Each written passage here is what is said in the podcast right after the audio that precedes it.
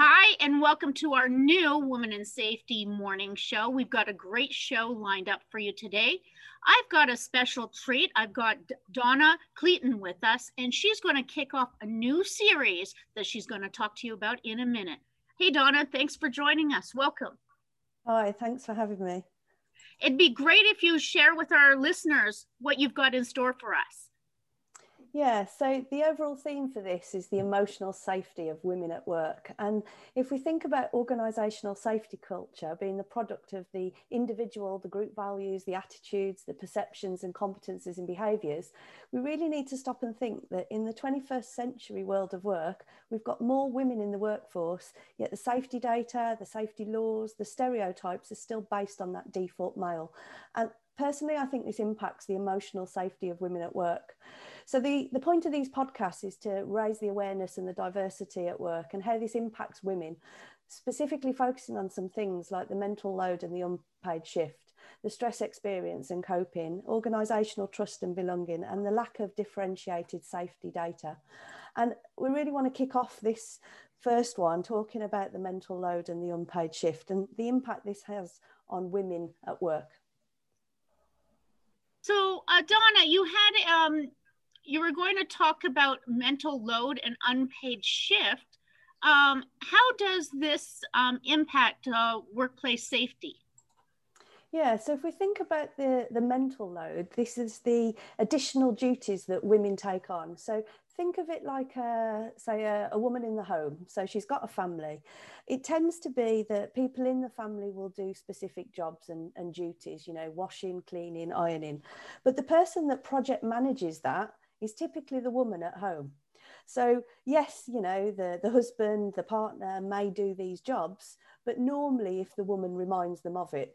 And if we translate that to the workplace, similar kind of things happen. So, when you've got a mix of men and women in meetings, in project groups, it typically is that woman that's taking on this project manager role subconsciously by remembering to do everything. So that's what we mean by the mental load are women taking on additional burdens that they don't have to.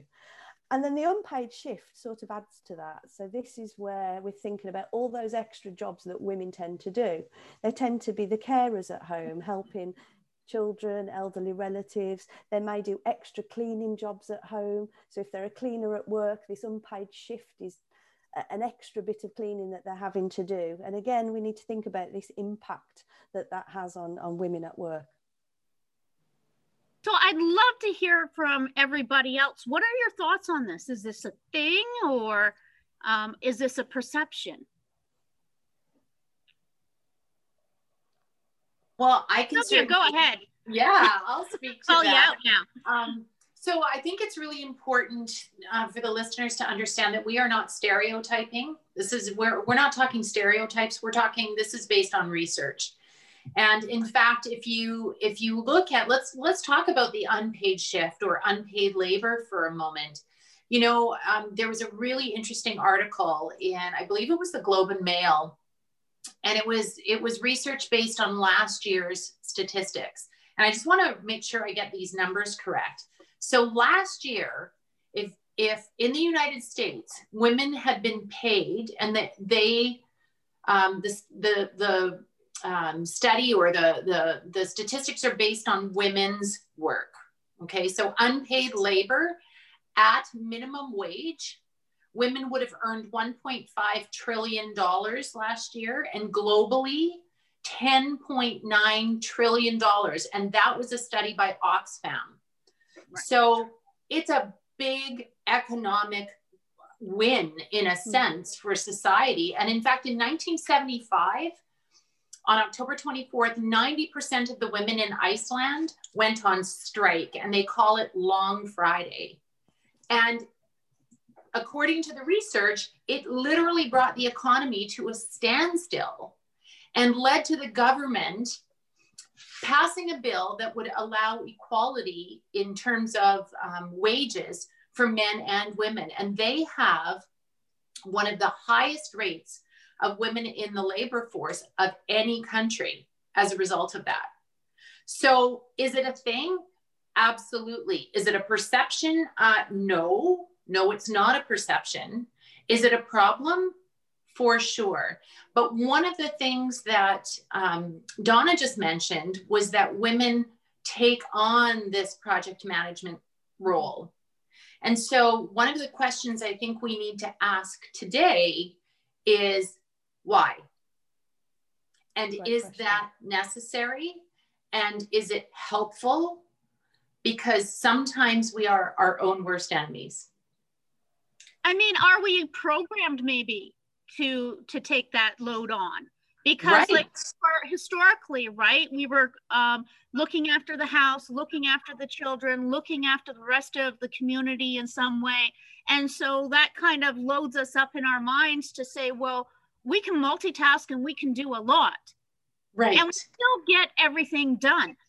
Right. Yeah absolutely. And if you think of those gender roles as well that have been fostered over time and all those cultures that we've been subjected to, it is, you know, women are the caregivers. They are the ones that are the emotional ones that nurture and look after things. You know, women have children. It's, it's sort of genetically bred into them to look after their offspring and they extend this looking after position to everybody else. So I do think you're absolutely right. Are we our own worst enemies at time by doing this? Yeah. And, and that's a really good point to call in a male ally because you know what? We need to be instrumental in rebalancing that. Let, let's assume we can't do what the women of Iceland did half a century ago. And yeah. they went for one day on strike. And right now, today, in Iceland, there has been a rebalancing of male and female roles, both at work and at home. And so the sharing of that mental load and unpaid shift that Donna refers to has been balanced in Iceland. And you want to go and do one of the GDP studies in Iceland around happiness, and they come out in the top five every year as having gross domestic happiness higher wow. scores than most other developed countries. It's absolutely mind blowing. And I do think, um, Tamara said, it is, are we our own worst enemies as women population at work? Um, I, I think so, but as long as you, you unpick that a little bit and, and realize that you are probably genetically programmed to be the caregivers, the homemakers, the hunter gatherer, the feeder, sorry, the gatherer, not the hunter. The guys have gone out, broadly speaking, and done the hunting. The women are there at home, nurturing children, nurturing elders, keeping the homestead safe in, in every definition of the word safe. And we've now translated that into the 21st century workplace. Are there enough seats in the meeting room? Probably a woman is going to drag a chair in from another meeting room. Has everybody got a cup of tea or coffee before they sit down for the meeting? Probably the lady is going to organize that. But somebody needs to take notes so that we can care for the meeting. Probably it's going to be one of the women in the room. And, and here is a male ally. Let me instantly say, gents who are listening in on this first in this series of podcasts, you need to back up the women in the room. And when a woman comes in with a notepad and a pen, you tell her to sit on it because why should she be the default note taker? In, in fact, what I do as, as, a, as a mentor to, to both male and female um, direct reports is suggest to them while they're establishing their seniority in an organization, don't take a pen and notepad into the room. Do not take your MacBook into the room because you're powerful and the other people in the room will see your power because you are not going to be the default note taker. And you then have scored some, some ladder rung points in seniority just because of your presence in the room. And it's our job as men to support women who do have this strong feminine caring trait to recognize when to engage it and when to disengage it. Because it's really valuable that all of these skills exist in a modern, nearly always masculine organizational culture. It's right that we recognize these feminine traits but we must recognize the weakness that comes with it is that you go home and you do another six, eight, ten hours of manual handling activity, handling chemicals, um, having additional pressures from, from organizing the kids and the school report and the shopping list. And has your partner taken the trash can out and all, all of those things that actually we ought to be able to do as a, as a, as a duo in a household or, or across the whole of the family. Let's give some responsibilities to the kids so that they see there is a balance between male and female. And I mean, I, I also want to, to bring a point up that in my career, Lorenzo, unfortunately, I have been out and out told by men that my role is to clean up after the meetings. My role is to do the dishes in the in the shared kitchen. So it's also reinforced by the men in power and what they're saying to us and we're we're employed, right? It's not like you can turn around and say, "Well, wait a minute. I, I'm not the housekeeper here." You know, um, that that shouldn't be falling on a woman so there you know the population like men have an ownership too to stop and think um, as you were saying about just defaulting to the women on certain tasks. If you if you're in a meeting and you see dishes pick them up. Like be be part of the team you know? And absolutely also, right. Yeah. And and that that's why i hope that's why donna asked me to join this panel because you have got to find the male allies in your organization and, and you've got to harness them to work to your benefit. And because this this is not imagined. This is absolutely real. And, and tamara picks on the well, what do i say when i get told to do the dishes or i get told to do the, the, the coffee order? Well you know what? This this is fight or flight. This is a stress reaction in in process right now. And I have the choices to fight my line manager, punch him and say, make your own coffee, which is not going to be career enhancing, or walk out in protest, which is not going to be career enhancing. So we do neither of those. And this doesn't matter whether you're a man or a woman. We do neither of those things in the modern workplace. Well, that is our normal stress reaction to a, to a, to a stressor, to a pressure. And we're not dissipating that. Well, our body released the cortisol to make us have a fight or a flee reaction. We haven't done it. Where's that cortisol gone? It's still circulating in our bodies, affecting us mentally, physically, psychologically, yeah. increasing the amount of heart disease. It's staggering how we just innocently go, oh yeah, okay, I'm not going to dissipate the cortisol in my body and I'm just going to do whatever I have to do.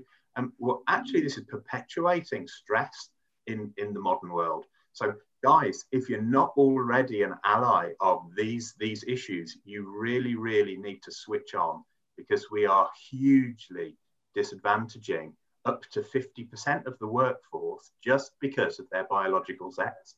That's wild, wild in modern health and safety occupational practice. But then, you know, I want to move this into looking at um, so so what is that impact for also people's safety in the workplace yeah. you know because this they're going to be distracted right um, I would love to speak to that because this is an area that I am very passionate and concerned about. Um, so, you know, just just jumping off of what Lorenzo was saying, when we are in that fight or flight response, and it and it's not just in the moment. So in the moment when you're distressed by you know somebody asking you to clean up the dishes or you notice that the room is empty and the dishes are all left behind for you as a, as the woman in the room um, it's not just the aggravation frustration irritation in the moment but it's the resentment that you carry with you through the day and the problem with the stress response is that, particularly when it becomes, when the stresses become chronic, that's when we see the development of all these really nasty health conditions. But in the moment at work, what happens to us in the stress response is that the frontal lobe, this part of the brain that helps us troubleshoot, cooperate, be creative, problem solve, find solutions, manage our time, and be organized goes offline because the blood flow is going to the primitive brain. Where, as we, you know, Lorenzo said, you want to just run and flee. You want to just escape or you want to fight somebody. And because you don't can't do either, and the cortisol level increases, we are living in those hormones of destruction and that frontal lobe isn't operating, now you are at work and you cannot problem solve. You cannot troubleshoot. You can't make a decision. You can't follow multiple step instructions because that part of your brain is literally dormant for the moment because you are in that fight or flight response. Now, okay, so you can say, well, that that's a very personal response. How does that affect everyone else? Well, think about that. I my frontal lobe is offline, Tamara. You and I are working together or side by side. Do you really want to work with me?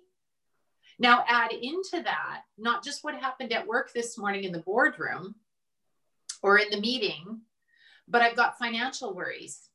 I've got my mother in a nursing home who I can't visit.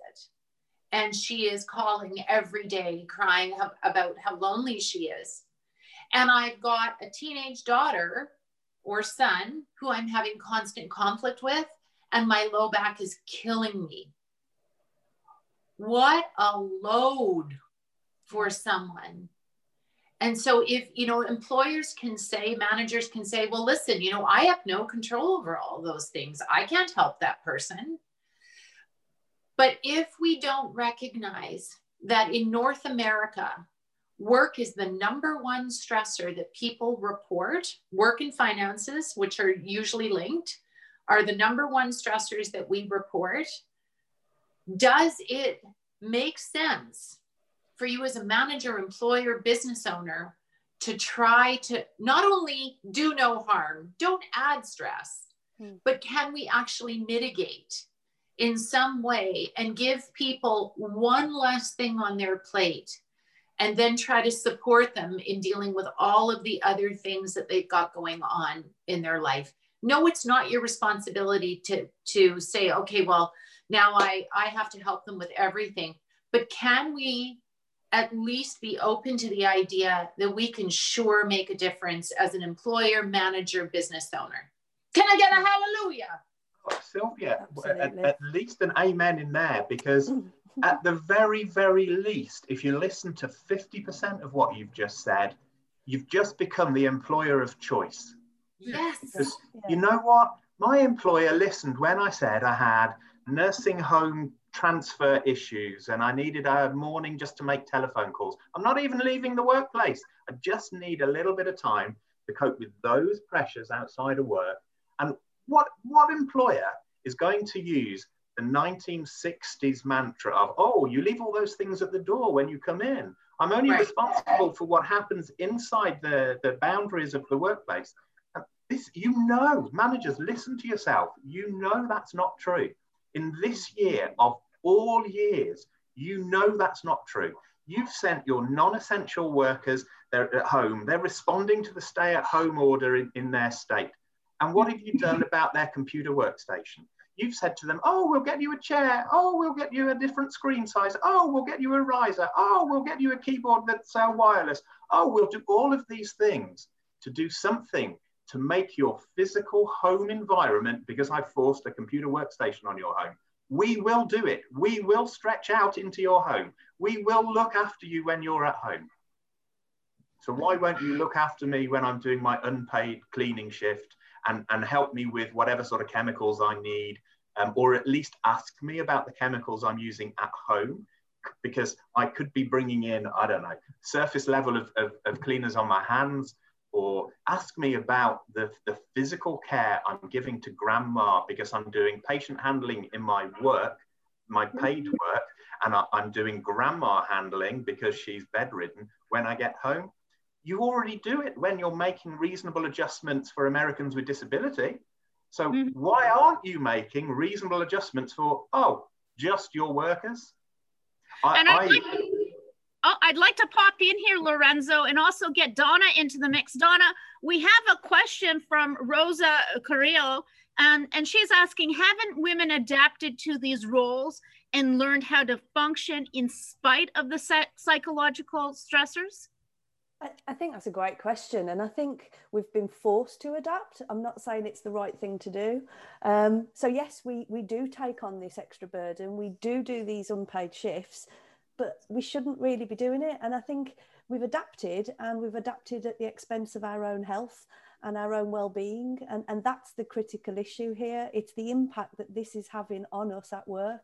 And i think just to bring out some of the points that sylvia and lorenzo have, have just talked about you know we have to recognize that when we think about the stress and the research does show this women will have higher levels of stress when they leave work. It's a fact. You know our stress takes longer to, to come down than that of a man. So we're increasing all this stress for women at work and through this unpaid shift and this mental load and they're still taking it back home with them. So yes we are adapting and things are getting more complicated but it's not doing our health any good. And, and we're having more health effects as a result of this burden that we're taking on. And the world's complicated now. The world has changed you know. We do have more women in the workplace and i think leaders need to recognize that. They need to recognize that responsibilities for risk assessment extend further than the workplace because there's all this other stuff that we need to factor in into how that's affecting women at work. Mm-hmm. I'm really glad you mentioned risk assessment, Donna, because um, we have for a long, long time decided that for uh, equal rights, gender neutrality is a really good idea in risk assessment. So the risk of exposure by a man or by a woman is identical. And you've just pointed to the research that says women's stress experience is dissipated slower than a man, so, so mm. is taken home. And then you recharge it with all of your home activities. So now is the time for us to stop thinking that gender neutrality is actually beneficial and we should be gender sensitive in the way we approach hazards in, in the workplace. And, and then once we've beaten that one, we can look at extending our responsibilities as, as managers into looking after workers outside of work. But yeah. right now, we do need to recognize women experience stress in a different way. Their coping mechanisms are different and their length of experience is different. So we, yeah. we need to move to gender sensitive risk assessment really, really quickly. And you want to see some evidence for this? Go into your organization and count the number of senior women. Look at the C suite women in your organization today. And even if you're in a traditional female dominated workforce, education, or nursing, uh, the top 10% are guys. How's that mm-hmm. right when they only represent 10% of the overall workforce? At least yeah. that's the statistics of nursing in the UK. Men only make up 10% of the nursing workforce, but there are uh, in the top 10% of management. Well, and maybe the question is, is that um, socially the viewpoint is the that that's the image for management is the male. And the female is not the image yet for management. Maybe that's a discussion to have also how we perceive management and, and I think, I think as well, right. it's, it's, it's, it's not just a perception. If, if it is the fact that we've got more men in this C suite position, is that why we're not getting the change that we need? Because is it the male that doesn't recognize this additional mental load, this unpaid shift, and the impact this has on women at work? If, if the C suite is top heavy through men, we're never going to get the change that we need for the women in the workforce. And what I'm trying to share is just to clarify, because I don't think I was very clear on my thoughts then, is when they're hiring for those C suite levels, it seems there's a pattern of going towards a male who is white. Yeah. I also see that there's not much diversity in racial diversity up in those C suites. So when I look at a conference and I see a whole bunch of white men, are the are the main speakers. Or i go to a company and i see all white men as the executive board but yet you know that in their demographic of workers they have people uh, from different races. That's also a conversation that needs to be broken out right? If we're truly for inclusion and diversity and understanding the mental loads that people come to work with Thoughts? Yeah. Oh, you are absolutely right, Tamara. And now we, have spoken very um, superficially about the different stress experience based on, on your sex. Well, you need to start looking at the Black American um, uh, minority ethnic stress experience. It is also disproportionately bad compared to that white male stress experience. But, but I guess as a social animal, we tend to recreate things um, in, in, our own image. So if you start with a couple of white guys in, in the C-suite, they are more likely to hire a, a white guy, I guess. Um, so again, we're back to this whole idea of male allies for this subject area. There needs to be somebody who is really, really trumpeting the benefits of having senior women in an organization. And those organizations who have got balanced gender boards have better success. So we need to see more of those examples so that it, it, it, begins to gain some, some traction. And then I think we can start talking about gender sensitivity in, in safety management. And I don't think it's even um, noticed. Like, I don't think it's done on purpose because I, I remember one company I was at, the CEO um, had a diversity meeting right? A bunch of us come together to talk to him about, you know, how you can increase diversity in the company in different positions. And I remember he was sitting there and he was very proud of himself that, oh, we're doing really well. We have so many people of, you know, uh, different backgrounds and everything in our company, etc. And and I said, as I looked at and I said, you think we're doing really well? He's like, oh yeah. And I was like, okay um, I'm, I'm going to kind of challenge this thought.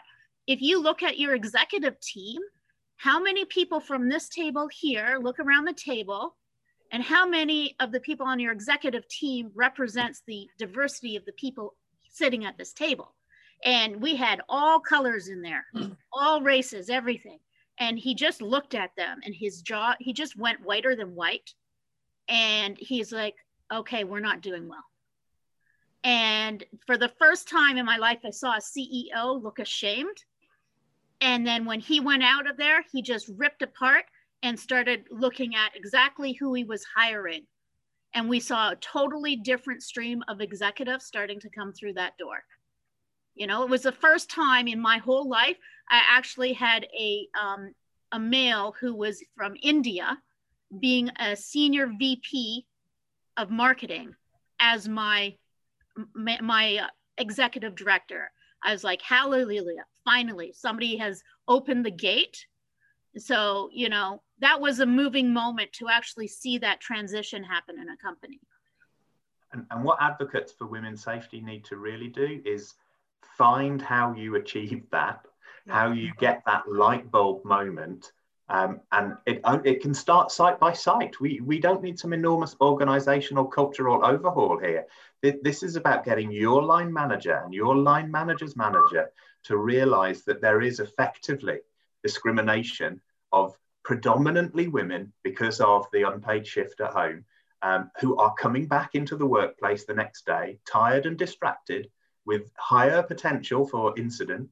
Uh, and until we can get a department, two departments, a function, a site, an organization thinking this way, um, we, we, are not going to have a revolution here. It, Iceland pulled it off, but I think Iceland is the only example in 50 years where women just said no more and they didn't cook and they didn't clean and they didn't wash the kids one day.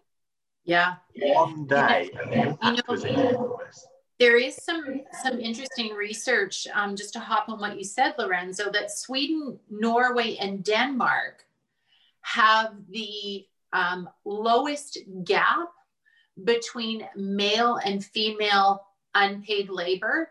And that's because they have social programs for elder care and child care and lots of other things. So they have the, the smallest gap. Whereas in the United States last year, women on average put in, and this is an average, so you can imagine there would be some pretty extreme numbers here, but on average, four hours a day after their paid shift, whereas males, two and a half hours a day. But that gap is that's not that's not as bad as what I would have expected it to be.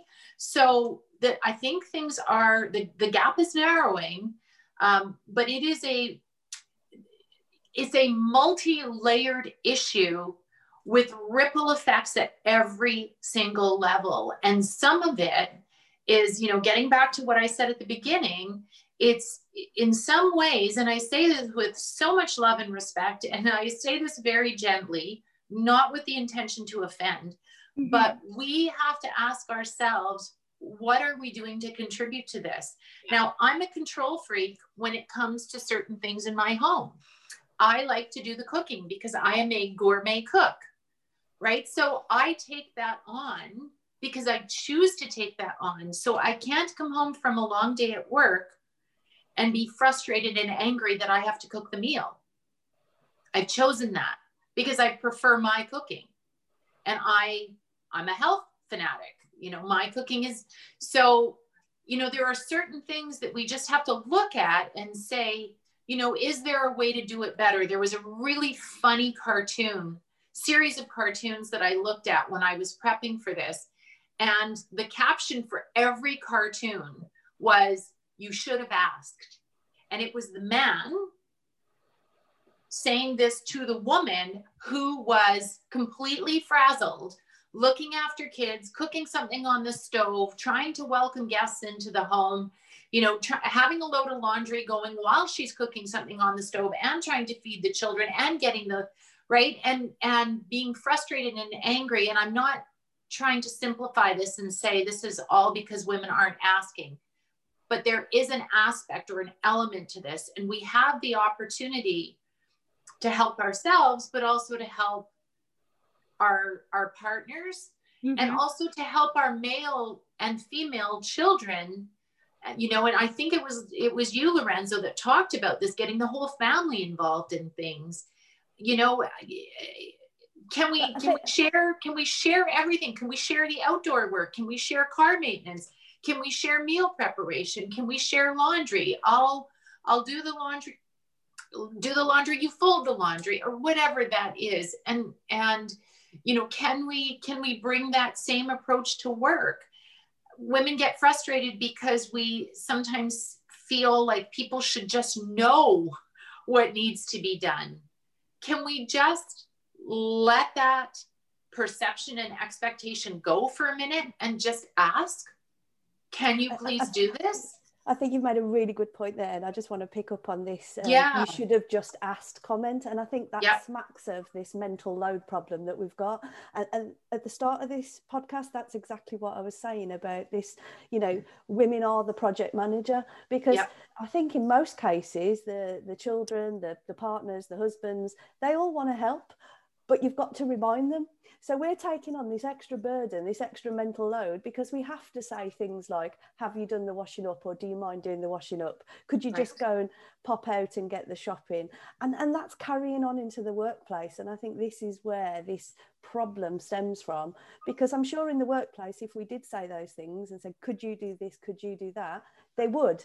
But why are we having that mental burden, that mental load of having to project manage everything? It's it's that I think which is the the key here in causing the stress. And when I, right. oh, sorry, go I, ahead, Lorenzo. Go ahead. I was just, going to say. Oh, sorry.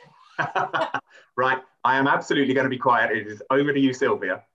No, I was just going to say, you're, you know, that's true, Donna. The question I have is if you don't, there's this balance, right? If you don't ask, can you help? Do we then just live with the resentment of having to do it all versus maybe being able to role model or even create the um, the habit where after three or four times of asking or five or six or eight times of asking hey, can you do this? Will it become something that someone then observes and picks yeah. up, whether that's in the workplace or or maybe it's it's even more structured. It's a negotiation. It's a conversation where everyone sits down and says, listen, I, I don't want to do this all all the time anymore. Who's willing to pick up this, this, this? And so the project management happens maybe at the negotiation yeah. conversation or meeting and then maybe it doesn't need to happen again or maybe then it just needs to be a reminder because i feel like on the one hand the, the project management is a mental load but on the other hand if we if we um, take that take the, our natural ability to project manage and try to find a way to negotiate something that works for everyone, whether it's in our family or our team at work, would that not be worth that extra mm. maybe stress of project managing in the yeah. short term? Because we're really good at it. Yeah. No, absolutely. And, right? and, and and take that negotiation pain now to reap the benefits long term. Absolutely. I think we've got to start somewhere. Yes, but we have to speak up because swallowing it, you know, I always say our issues live in our tissues. Swallowing that resentment mm. spills over everywhere. everywhere. It spills yeah. over at work, it spills over at home where we are silently slamming the cupboard door because there's no one in the kitchen helping us clean up. Why? They should know better. And I, yeah. darn it, I'm not asking. I don't need to ask someone to come and help me clean up the dishes. They should know better. So we see and no one's aware. And we had a question actually from one of the comments on LinkedIn, Virgil, who was saying, isn't that part of the management's role in order to be the champions also in the workplace is setting the culture of what the expectations are? We talk a lot about culture setting, right? So mm. where does that come into play? I think exactly where Sylvia is right now yeah. in the we, will take a little bit of extra pain. Let's put that to the side for one minute, but just look at the, what that is to do some standard setting, to develop a policy. I, I know we were doing negotiating in the home about sharing chores, but let's just transition that into the workplace. Let, let's have a focus group of representative groups from work. Let's set a policy. Let's do the training that's needed to achieve that policy. And absolutely right, we are changing the behaviors, the things you can see in a workplace. And if you can collect all of those observable acts together, I, I put forward that's a definition of the culture of that workplace, the observable acts in the workplace. Um, so I, I, think it's exactly the role of management to do that project management and establish where the risks are. And, and what I was going to do when I was I was trying to chip in a little earlier as, as your male ally is kind of convert the you should have asked to, which is very um, oriented around the woman yet again, taking the active role in dissipating her health and safety risk, to you should have known, which is what the guy should do, you should have seen. Um, yeah. And we're really good at that because we train our workers, irrespective of their sex, we train them in hazard analysis, safety observations, uh, quality control. We have all sorts of go and see and solve uh, trainings in, in a workplace. So why can't we focus on retraining that person who isn't having that mental load, who isn't having that unpaid shift, into seeing those things and preempting the could you take the trash out, please? To I have taken the trash out. Now you'd need to be sitting down before he said that to you because that would just come from way out of the field. in, in the in the transitioning into the workplace, absolutely, we have skills and we have we have invested money in training people to spot hazards. So let's not switch off our hazard spotting skills and absolutely. use them at home and in the workplace. But mm-hmm. let's stop spotting machinery guarding fails. No, please don't stop. But let's move your focus from not only spotting machinery guarding fails or, or PPE non-conformance let's start spotting hey, why did we leave Jane to do this or do that in the meeting room? Why was the canteen table cleared by Helen? Um, it's just odd. If you worked in an all male environment, one of the guys would have done it. Right. exactly. And I just want to pop in here because we also, we're coming to the end of our time, but we have another question um, or statement from uh, Fumi and she's saying um, is it is it possible for one to really want to help if it has been asked for or has to be asked for or reminded? I don't think it is help anymore when you have to ask for it. So what about her perspective on that? What are people's thoughts? Yeah I, totally agree. I think if you if you're constantly having to ask the other person to do something, then that just becomes a pain. And then in the end, you end up doing it yourself because you don't want the burden of having to ask. You don't want that uh, negative reaction that you're going to get back. So I think I think you're absolutely right. But I think again, echoing Sylvia's point, we have to start somewhere with this negotiation process. and then hopefully that builds into never having to ask again because those things are just done right right Okay, people, last thoughts. We've got just a few more minutes. So why don't we start with you, Donna, and share uh, what would you like to leave with our, our audience with today to think about? I think for me, I think I'd like the audience to think about this shift that we've got in the workplace now. We have more women at work. We're moving away from this heavy industry, traditional safety risk environment where we've got all these nuanced hazards and issues with psychological safety and emotional safety, especially for women. And I think my my pledge and my call out is to all those health and safety professionals out there to say really is your risk assessment process right? Are we really thinking in terms of diversity? Are we really thinking in terms of being sensitive to the different biological sexes and what they need? And let's start considering that the, the stress the load the unpaid shift. It all extends wider than the workplace and we need to think about the impact that has on people at work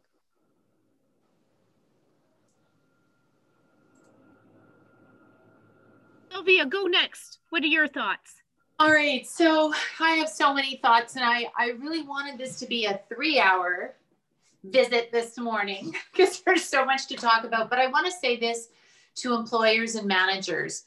I just want to reiterate a point that I made earlier, which is why is this your business? Why should you care about these things?